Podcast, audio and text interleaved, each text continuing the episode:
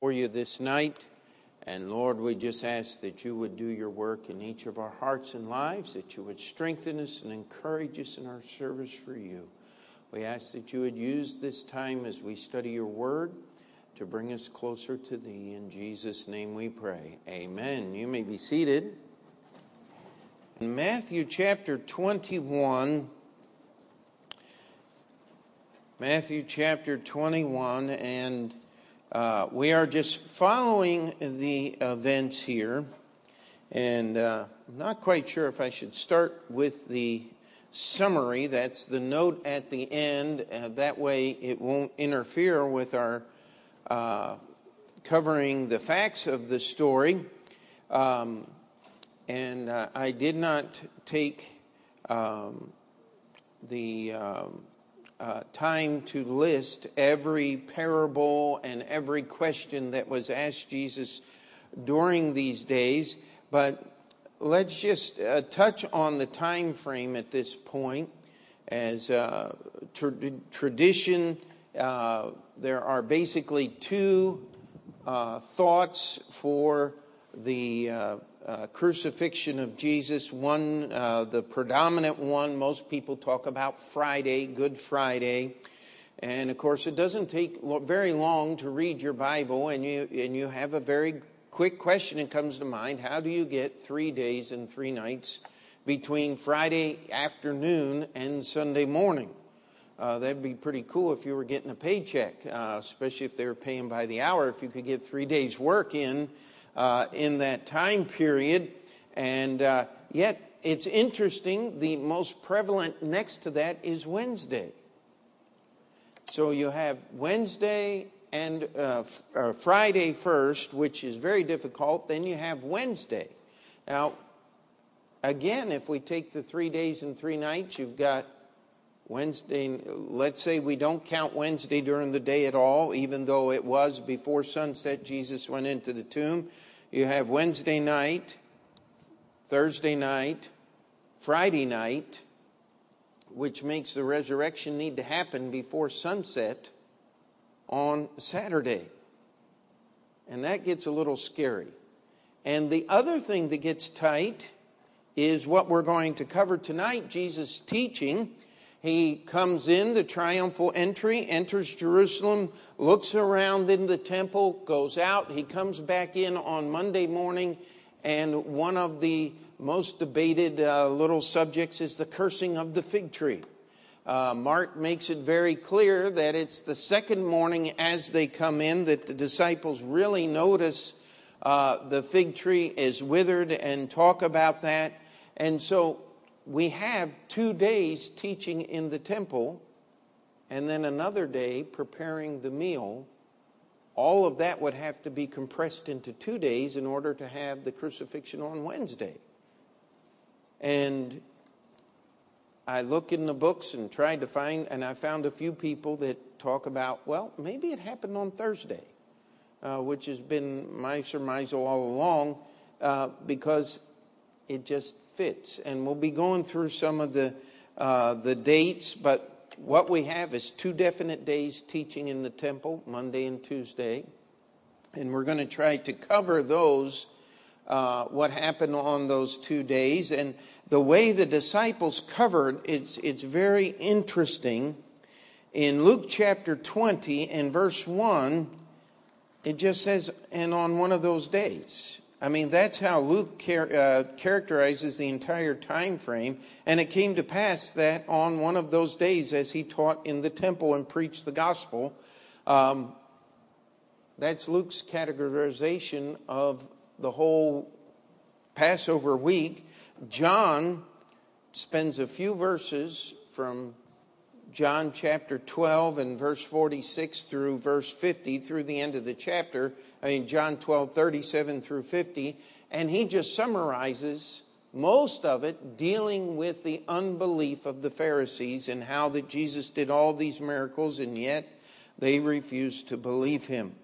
And so let's just, uh, ha- having said all of that, uh, we come down to Mark chapter 14, and it says, after two days. And this is the reason. Now, uh, Stephen, I guess you're going to have to take him to the back there. Um, people want to put in a silent Wednesday and all of that, but I just want to offer one thing. If this had been said Tuesday afternoon, as Jesus is finishing the discourse, uh, the Olivet Discourse, as it is called, and we'll be touching on that, we have two sunsets before the Passover meal which would be on the second day without stretching too far. And uh, so, uh, what we're going to try to do is just take the natural course of events, and we're going to follow primarily at this point Matthew's narrative. And so, let's get back to Matthew chapter 21 if you're there. And uh, starting in verse 18 and we're just going to follow through here as much as we can. So we have the scribes and the Pharisees. Jesus, Sunday afternoon, has ridden the donkey into the city of Jerusalem. And it says, And when the chief priest, verse 15, saw the wonderful things that he did, and the children crying in the temple, saying, Hosanna to the Son of David, they were sore displeased, and said unto him, said they were talking to Jesus, Hearest thou what these say? And Jesus saith unto them, Yea, have ye never read out of the mouth of babes and sucklings, Thou hast perfected praise? And he left them and went out of the city into Bethany, and he lodged there. So, Bethany being just a little way outside the city of Jerusalem, Jesus went out of, away from the temple itself. And now we pick up our narrative, verse 18. Now in the morning, as he returned into the city, he hungered. How many of you like breakfast? Anybody here just don't do breakfast? I mean, it's just a, maybe a cup of coffee on the way. Uh, but most of us like breakfast. Breakfast is a great meal. If you're going to skip a meal, don't skip that one, right? And uh, so as Jesus is walking in, it, it just says he was hungry in the morning and he saw a fig tree in the way. He came to it and found nothing thereon but leaves only. And he and said unto it, Let no fruit grow on thee back henceforth forever. And presently the fig tree withered away. And when the disciples saw it, they marveled, saying, How soon is the fig tree withered away? Jesus answered and said unto them, Verily I say unto you, if ye have faith and doubt not, ye shall not only say, Ye shall not only do this which is done to the fig tree, but also if ye shall say unto this mountain, Be thou removed, and be thou cast in the sea, it shall be done. In all things whatsoever ye shall ask in prayer, believing, ye shall receive. And so Jesus is using the fig tree as an example of faith. If we read Mark's account, it says the disciples noticed it as they came in Tuesday morning. And I'll just uh, uh, again remind you what we have is four men giving four accounts. And I, I, believe that both of them are simply true. Some of the disciples, Matthew, paying attention, the fig tree withers away. Jesus takes 30 second sermon here and explains about faith. On the way back in in the morning, some of the other disciples who weren't paying attention uh, on the way in said, Hey, that fig tree yesterday, it's gone. It's all withered and dried up. And Jesus just simply says the same words again in the morning, reminding the disciples about the faith. Now, uh, somebody says, Oh, that's an oversimplification. Uh, how many parents do we have here? Uh, how many times do you repeat the same things over and over again to your children? Uh, how many times did Jesus repeat things over and over again to his disciples? and so I, I try to take as simplistic a view of this as possible, and that Jesus would repeat that statement uh, the next morning to the disciples, I don't think would shock anybody. Amen. And it would just, again, it's a way as we put the fingers of the story together, they just kind of fit that way. The same thing happens with the cleansing of the temple. Uh, in Matthew, it says he went in, he, he began to drive those people out. We read Mark, he goes in in the morning and begins to drive them out. Well, guess what? What were the money changers there to do? Make a profit. Do you think just because Jesus run them out of the temple once that they were staying out? This was Passover week. This was the second, or actually probably the first largest uh, uh, profit time of the year, and uh, the the second uh, uh, only being the the Day of Atonement in the New Year, which actually started today, and so uh, what we have here is the disciples coming in with Jesus. We have four different stories. The fact that there are these little points of disagreement tells us one thing that Matthew, Mark, Luke, and John weren't um, just a council of men who gathered around 200 AD and decided to write the gospel story and call it Matthew, Mark, Luke, and John. You say, where in the world did that one get into the conversation? Well, if you read some of the liberal commentaries that are out there, that's actually how they explain the Bible. And yet, these little differences of opinion that we see in here actually give us proof that Matthew, Mark, Luke, and John actually did write these accounts.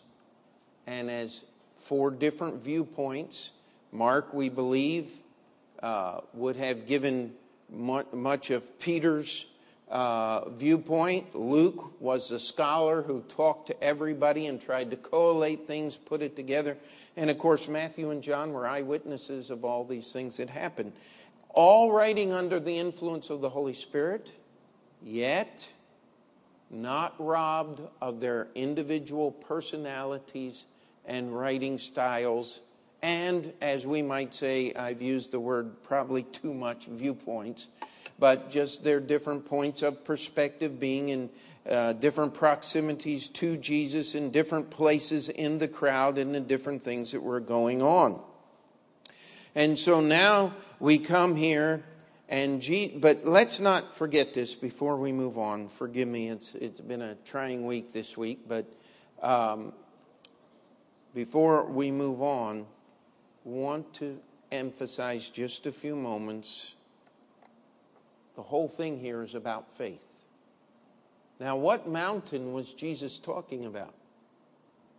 He's talking about the Mount of Olives. It figures strongly into prophecy.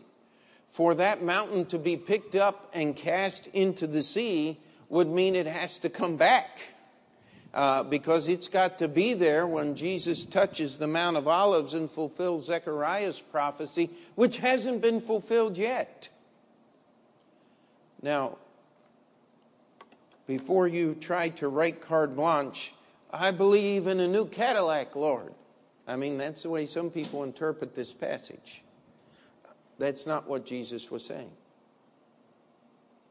When we believe, what are we supposed to believe? Are we supposed to believe in what I want? Or are we supposed to believe in the Lord Jesus Christ and what He wants? Amen? Do you see how simple that is? In fact, when we get to John chapter 16, after the Passover dinner, Jesus is going to give the disciples this instruction. He's going to say, When you pray to the Father, pray in my name. And I hope you don't get tired of hearing this illustration. It's the best I got. Uh, and, and I'm working on better ones, but when someone writes you a check, what they do is they authorize you to go to the bank and demand money in the name of the person who has written you the check. Isn't that how it works? And most of the time when you go to the bank, you don't have to say, I demand that you cash this check. I mean, sometimes you get a belligerent teller that won't do their job, but most of the time you just say, I'd like to cash this check. And they'll say, Well, against which account? Well, I want to cash it against the account it's drawn on, not on mine, right? And so you sign the check, you give it to the teller, and they look it up, and if there's money in the account, they give you the amount that is on the check. Now, if you decide that the person who wrote you the check didn't give you enough money and decide to try to add a few zeros, what happens? You get a free trip to Rikers Island because that is breaking the law. They put on the check the amount of money you're allowed to ask in their name. What's the application? Jesus has written down the things that we can ask. He has given us instruction in the Bible what we can ask in His name. God loves to work miracles. Amen. But those miracles are not in response to what you want, because you're not God. Those miracles are in response to what He wants, because it's His name we're asking in. Amen.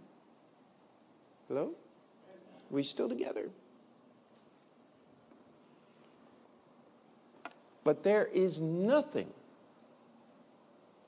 that God will withhold from his servants when we ask to be obedient to his will. Do you get that? There is no limits on what God will give you to fulfill his will in your life. If that's hundreds of thousands of dollars to buy a building, he will do it and has done it. You're sitting in it. Amen? If it's healing, he will do it. If it's going home to heaven, he'll do that too. But he will answer, and God is showing the disciples that the power of God in answer to prayer is absolutely limitless. And yet, if the disciples could have prayed, what would their prayer be? Lord, don't let Jesus go through all this stuff. Don't you think the disciples would have prayed that?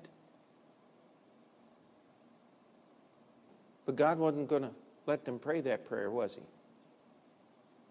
And even if they did, he wasn't going to answer it because Jesus had to endure the suffering of the cross to fulfill the scriptures. Yet, if they could have touched the simple faith of Abraham, who, when faced with God saying, Take your son Isaac and sacrifice him on the altar, Abraham believed that he would receive his son back from the dead. And how many times had Jesus already told them? They're going to crucify me, but I'm coming back. And yet, even on Resurrection Sunday, after Jesus physically appeared to them, they were still having problems believing it now, weren't they?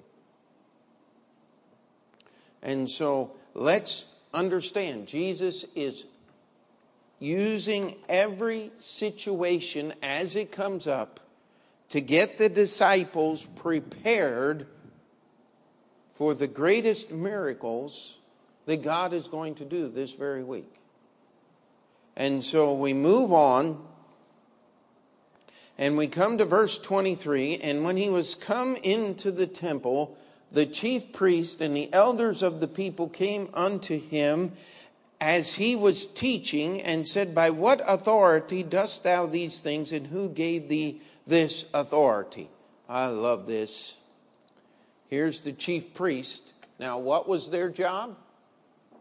They were in charge of the temple. They controlled the temple. The priest had the say, had uh, the final authority. They were the ones that directed what did and didn't happen in the temple.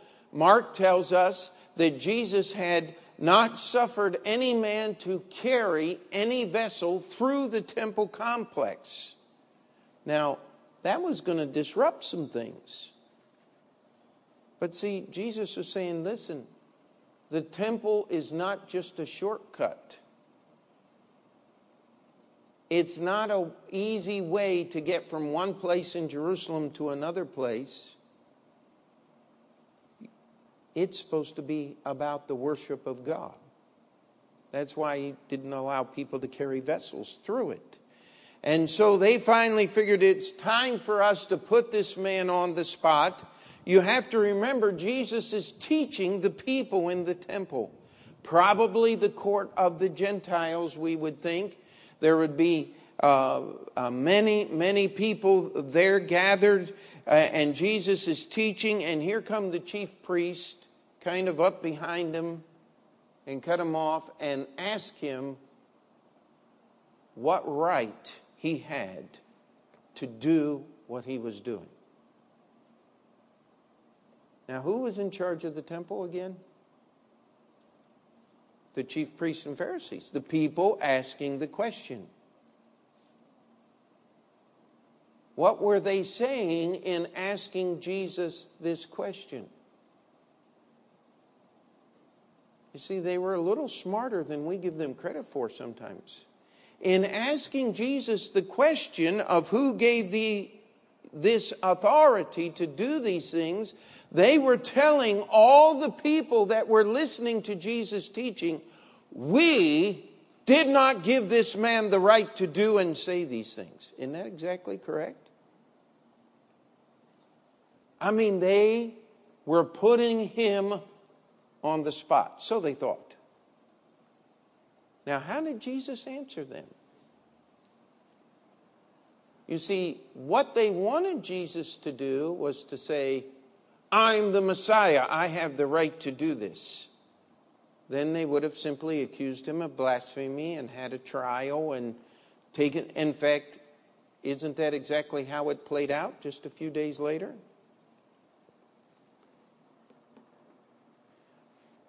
But what did Jesus do? He says, Okay, you're asking me a question. Let me ask you a question. He said, Tell me about John's baptism. Now, what was Jesus doing? He was telling them that the same person that authorized John to baptize was the same one that authorized him to come in and clean out the temple and teach these things. But Jesus asked it in a very simple yet incredibly profound way. He said, Was John's baptism of men or of God? Now, how many of you know the answer?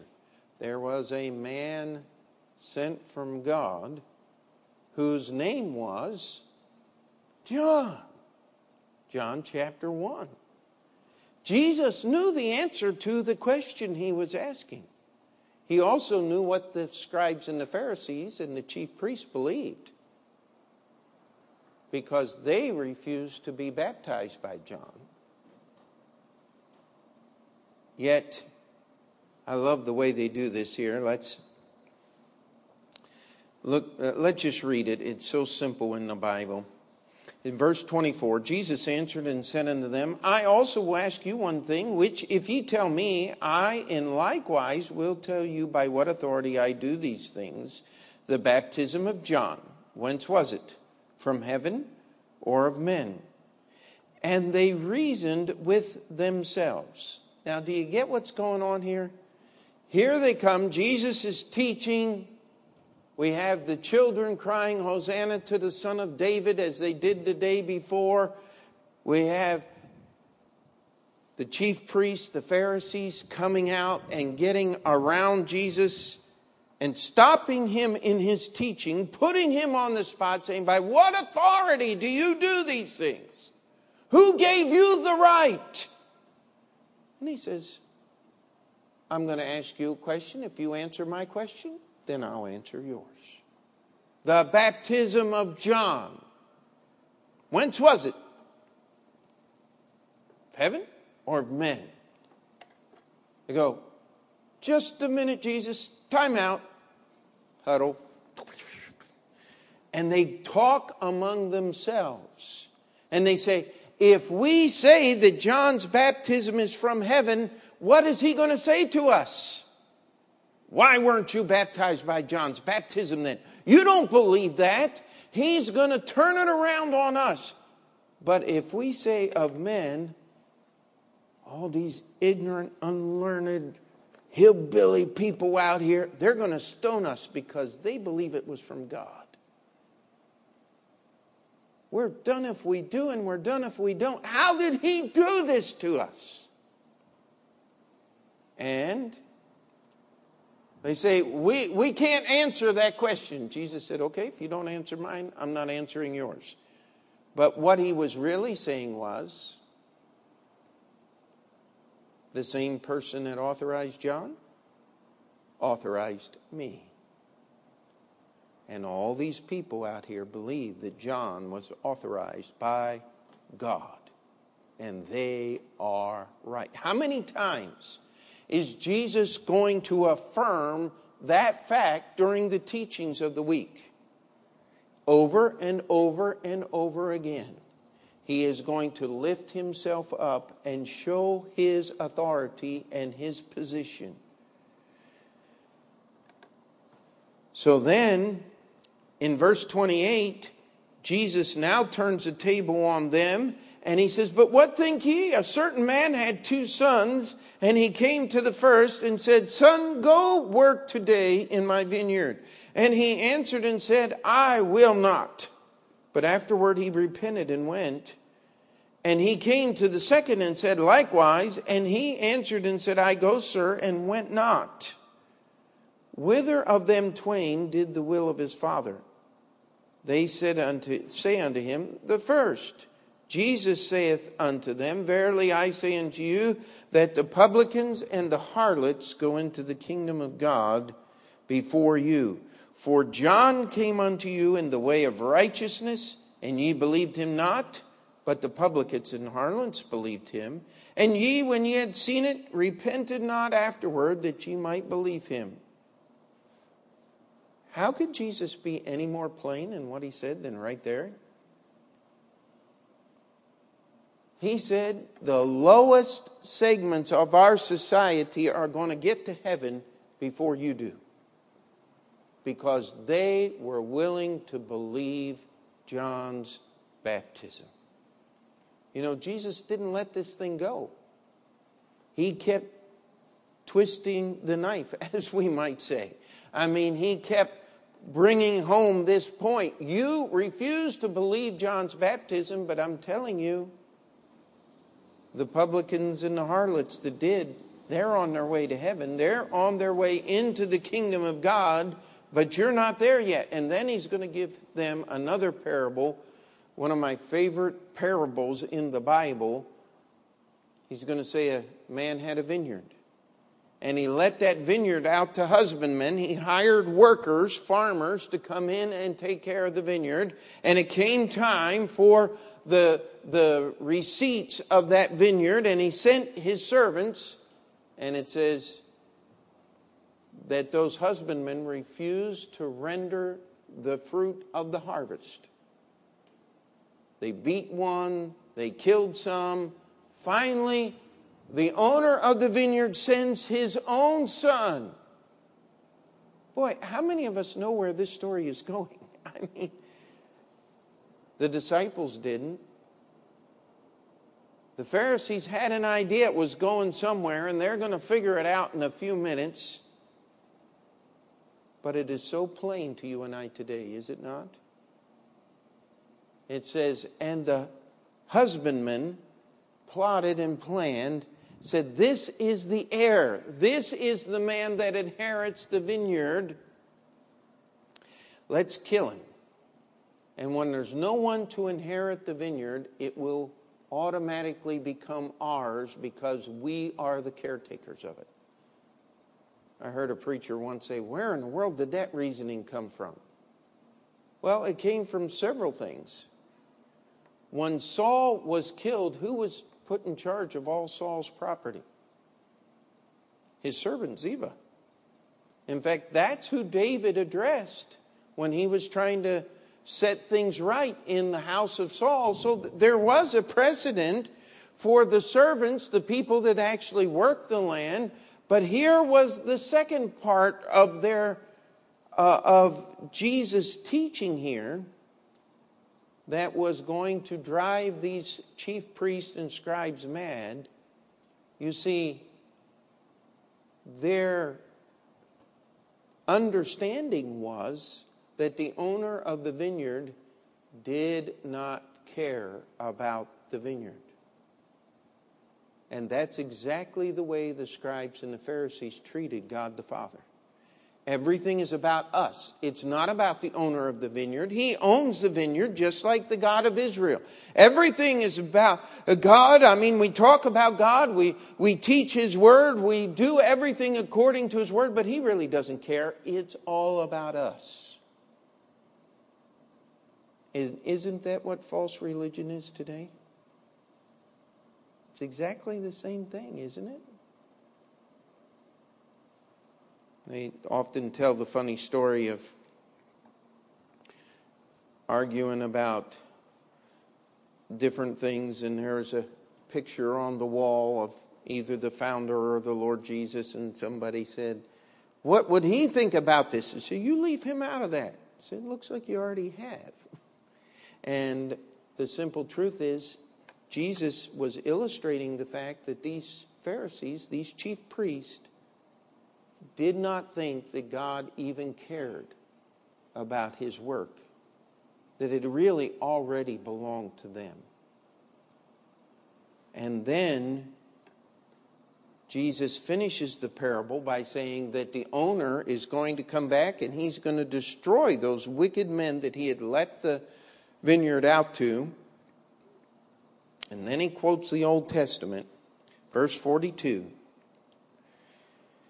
Jesus saith unto them, Did ye never read the script in the scriptures the stone which the builders rejected, the same has become the head of the corner? This is in this is the Lord's doing, and it is marvelous in our eyes.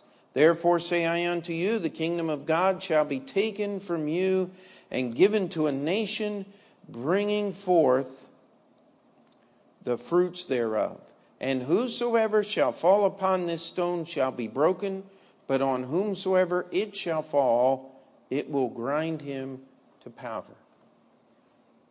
Now, how many of you remember what Jesus said in John Matthew chapter 16?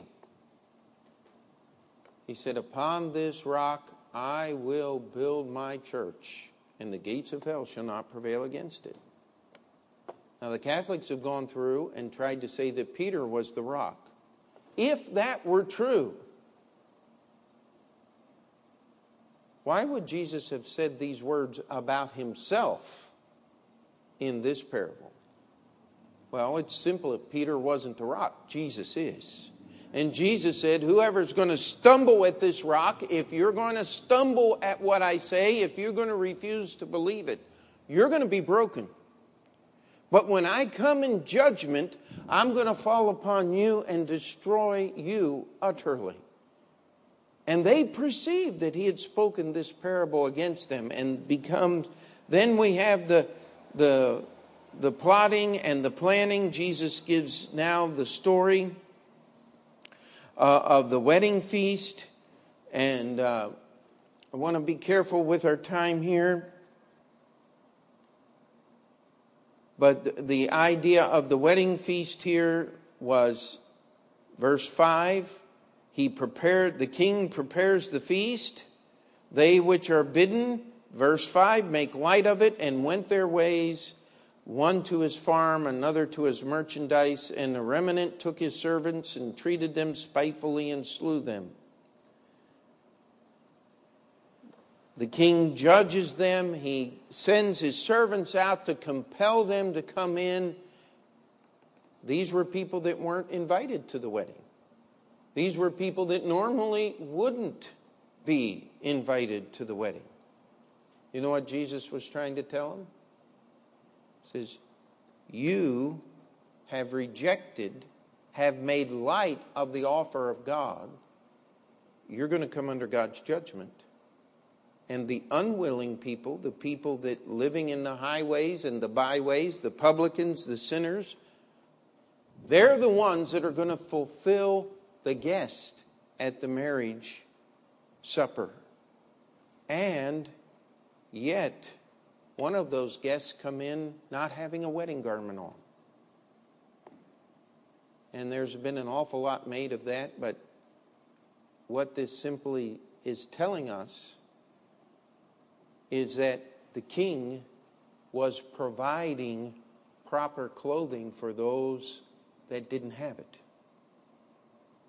Would that not, does that not also speak of our Lord as He invites us in and He provides for us that which we cannot have so that we will feel proper and right and deserve to come into the palace of the king?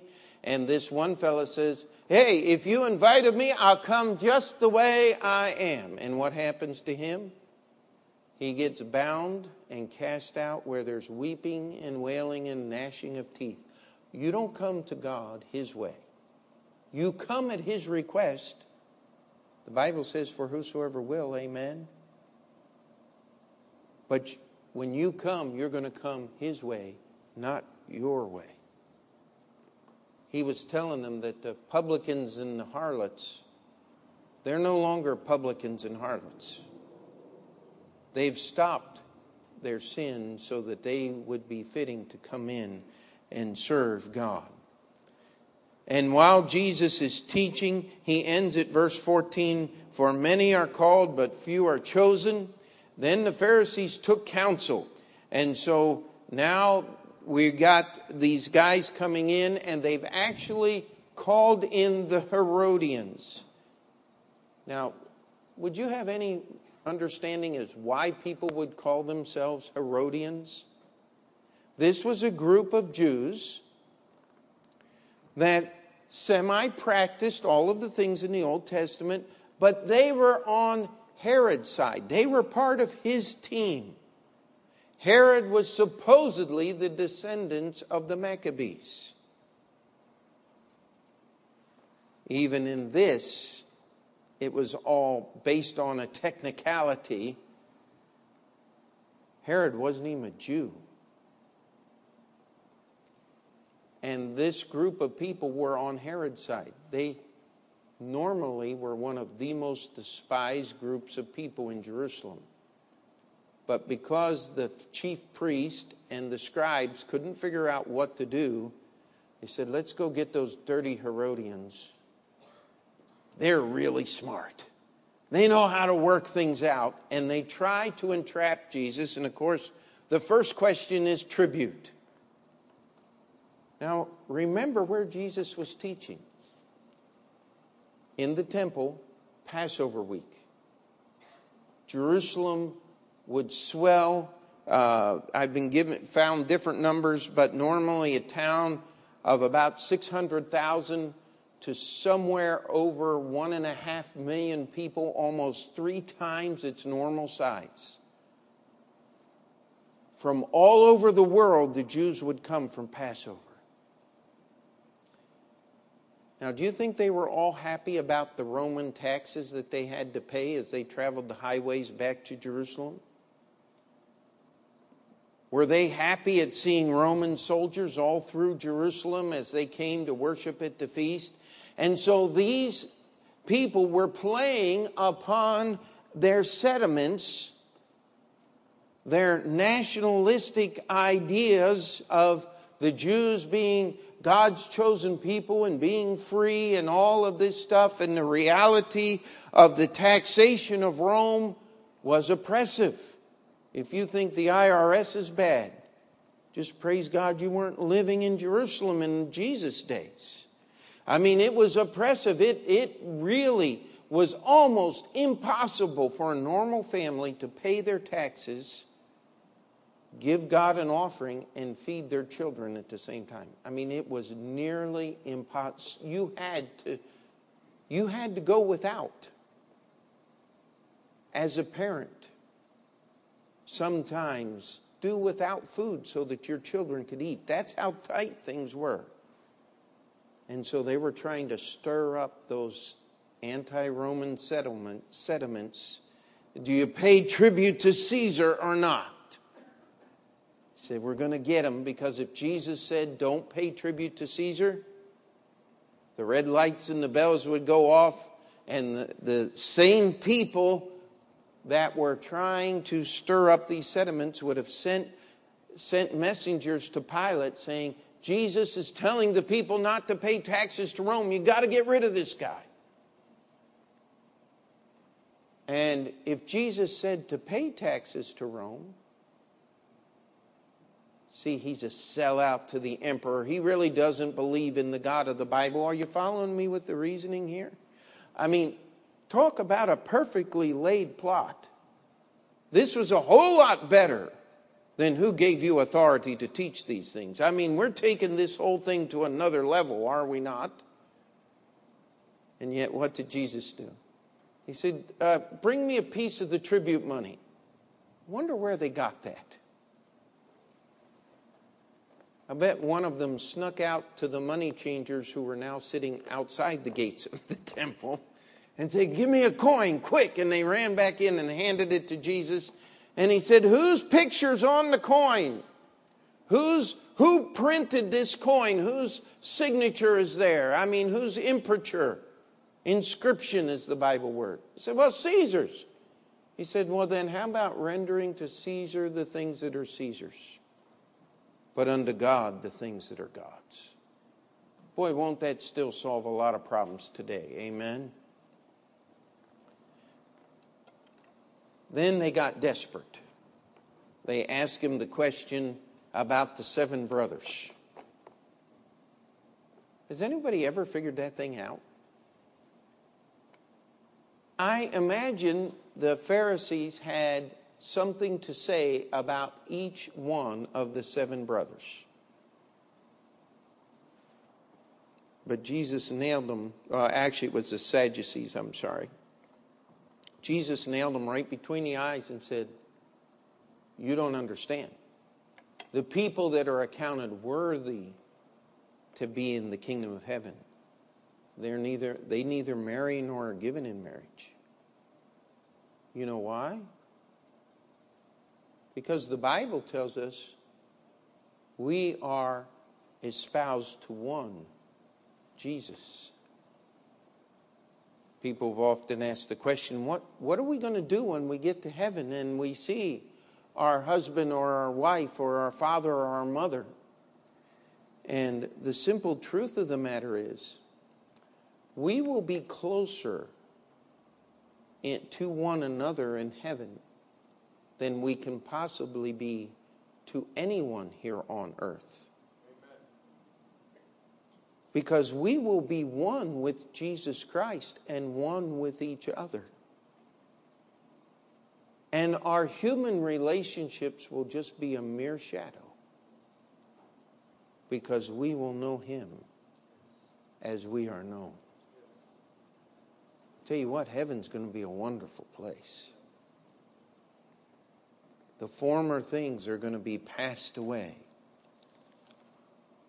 We also have the story of the widow's mite, whereas Jesus is taking a break from teaching, he's sitting there in the temple and watching, and they tell us that in the temple they, they built a stone vault and they made these uh, trumpets basically funnels out of gold that would receive the funds through the stone wall so that once the money went in, nobody but the priest could get it out. Now, I don't know who invented this because the temple was completely destroyed in 70 AD. We have not even so much as a footprint of the temple, but that's what they say. And could you imagine the sound if you had a long gold funnel and you begin dropping golden coins, it would sound like a musical instrument, would it not?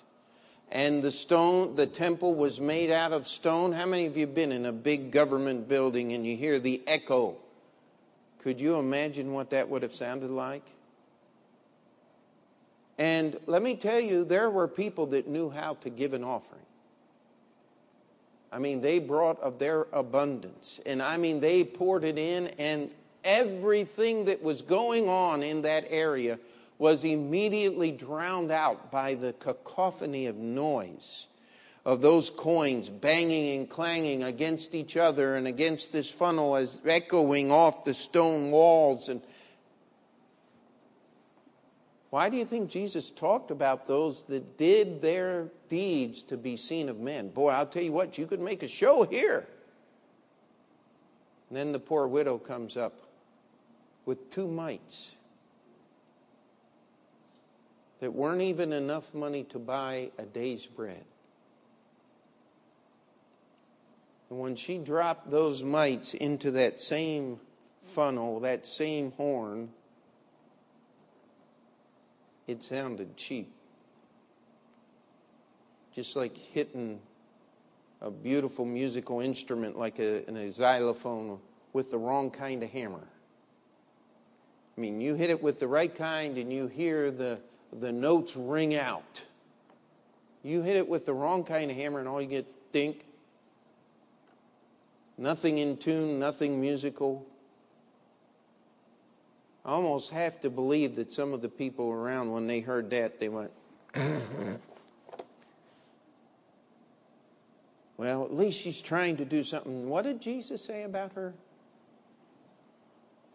Said she gave more than all of them did because she gave it all. You know what? There was a lot going on in the temple that week. What is called the Olivet Discourse at the end of Tuesday, as they came out, the disciples were showing Jesus the stones and the buildings of the temple. I've often wondered where in the world did this come from? But just giving it a little simple thought how many times do you go walking? We who live here in New York City, how many times do you go walking down the street and all of a sudden, wow, you know, this is just a cool place to live. Look at these beautiful buildings and all the reflections. And they don't melt cars like the one in London. You've heard about that, the building in London that melts cars. That's hilarious. Uh, fortunately, we haven't built one like that yet in New York City. But the simple truth of the matter is, the disciples were just taken in awe of the temple. And they thought Jesus ought to be too. But Jesus could see through the years. This is about 30 AD, 40 years the armies of Rome would compass the city of Jerusalem and literally rake it even with the ground.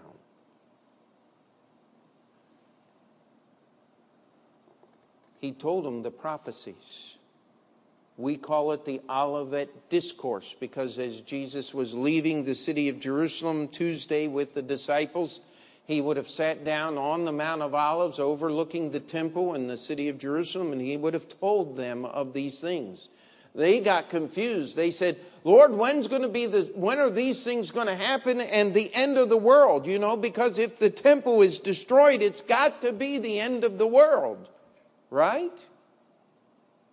Wrong. It wasn't the end of the world. We're still waiting on it. And it could be roughly a thousand and seven years from tonight if Jesus were to come today if we understand the prophecies correctly. So when you see the signs put up there saying the end of the world, March, May 21st, wasn't it? Well, I knew one thing for sure. The world wasn't ended on May 21st. There's a lot of prophecy has to be fulfilled yet. And by the way, Harold Camping has never been right about anything. So we'll just strike that one up as another wrong prediction. And so let's go down to Matthew chapter 25. Very quickly here, and we'll try to finish. We've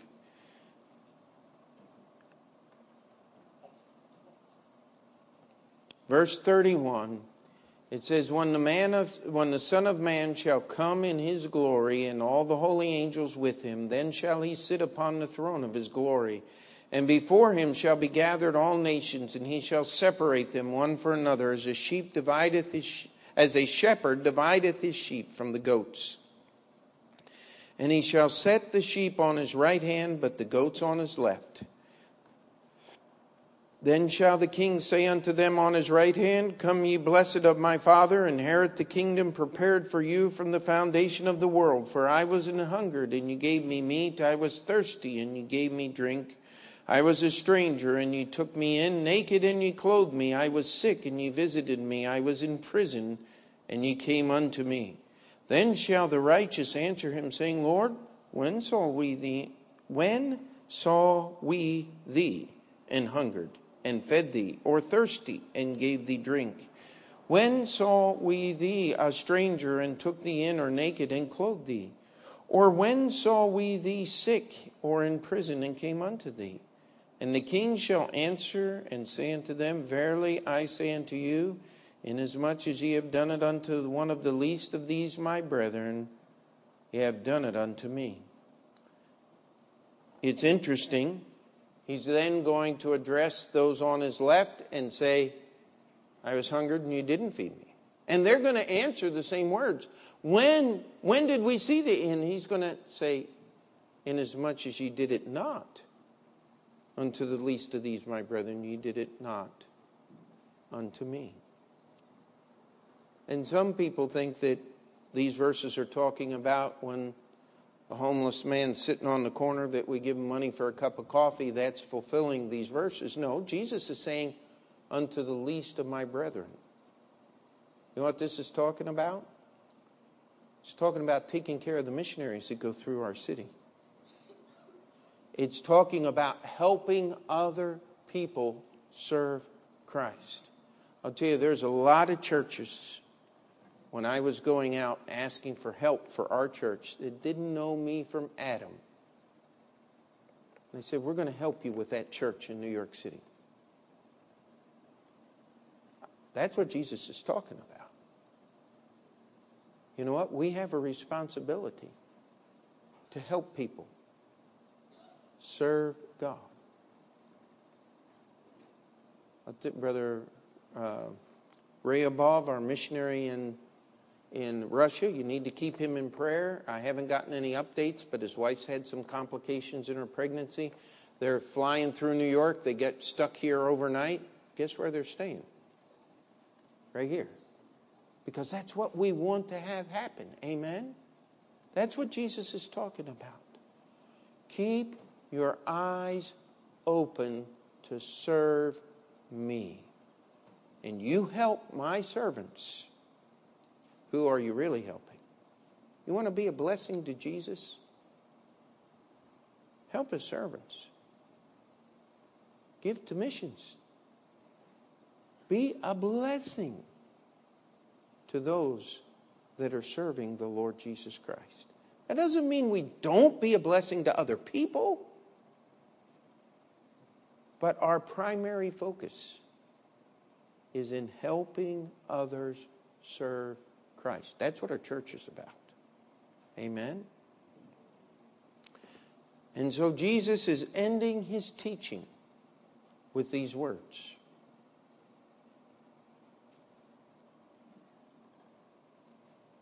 Two days. Awful lot of teaching for two days. We're trying to sum it up in 45 minutes. But I think we covered it pretty thoroughly not in greatest detail. We could spend from now till Christmas and still not cover it in perfect detail. But if we follow the events, we have them preparing for the feast of the Passover. That would have naturally fallen on the next day, Wednesday. Actually, would have been Wednesday evening after sunset. Two days.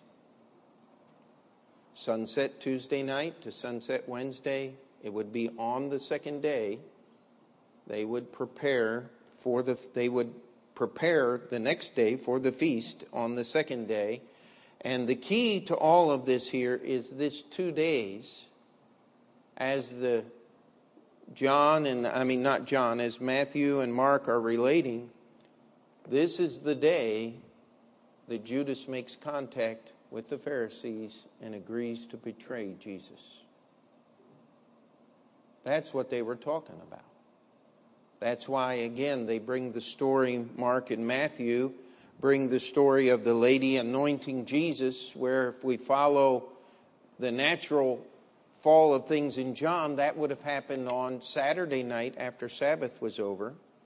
They relate the story here because that was the key that locked Judas's heart into becoming the betrayer of the Lord Jesus Christ. That's happening right now as Jesus is finishing his teaching. The next day, they'll eat the dinner. After the dinner, Jesus will be betrayed. Thursday morning, he will be crucified. And then we move through the events of the resurrection. And so,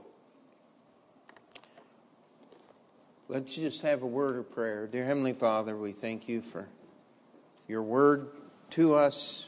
We thank you for the stories that are here. And Lord, I pray that I would not make this tedious, but Lord, we could just grab a glimpse of the incredible teaching that you did during these days and how continually confounding those that were seeking to entrap you. Lord, the fury and the madness that must have poured through their veins. And yet, calmly and simply, telling us all things that are going to transpire, even those that we're still waiting on, these nearly 2,000 years distant. Lord, we ask that you would minister your word to our hearts and that we would just simply lift up in reverence the Lord Jesus for who he is the King of kings, the Lord of lords, God incarnate, Emmanuel, the sacrifice for our sins. In Jesus' name we pray. And we'll just keep our heads bowed. And if the piano will play.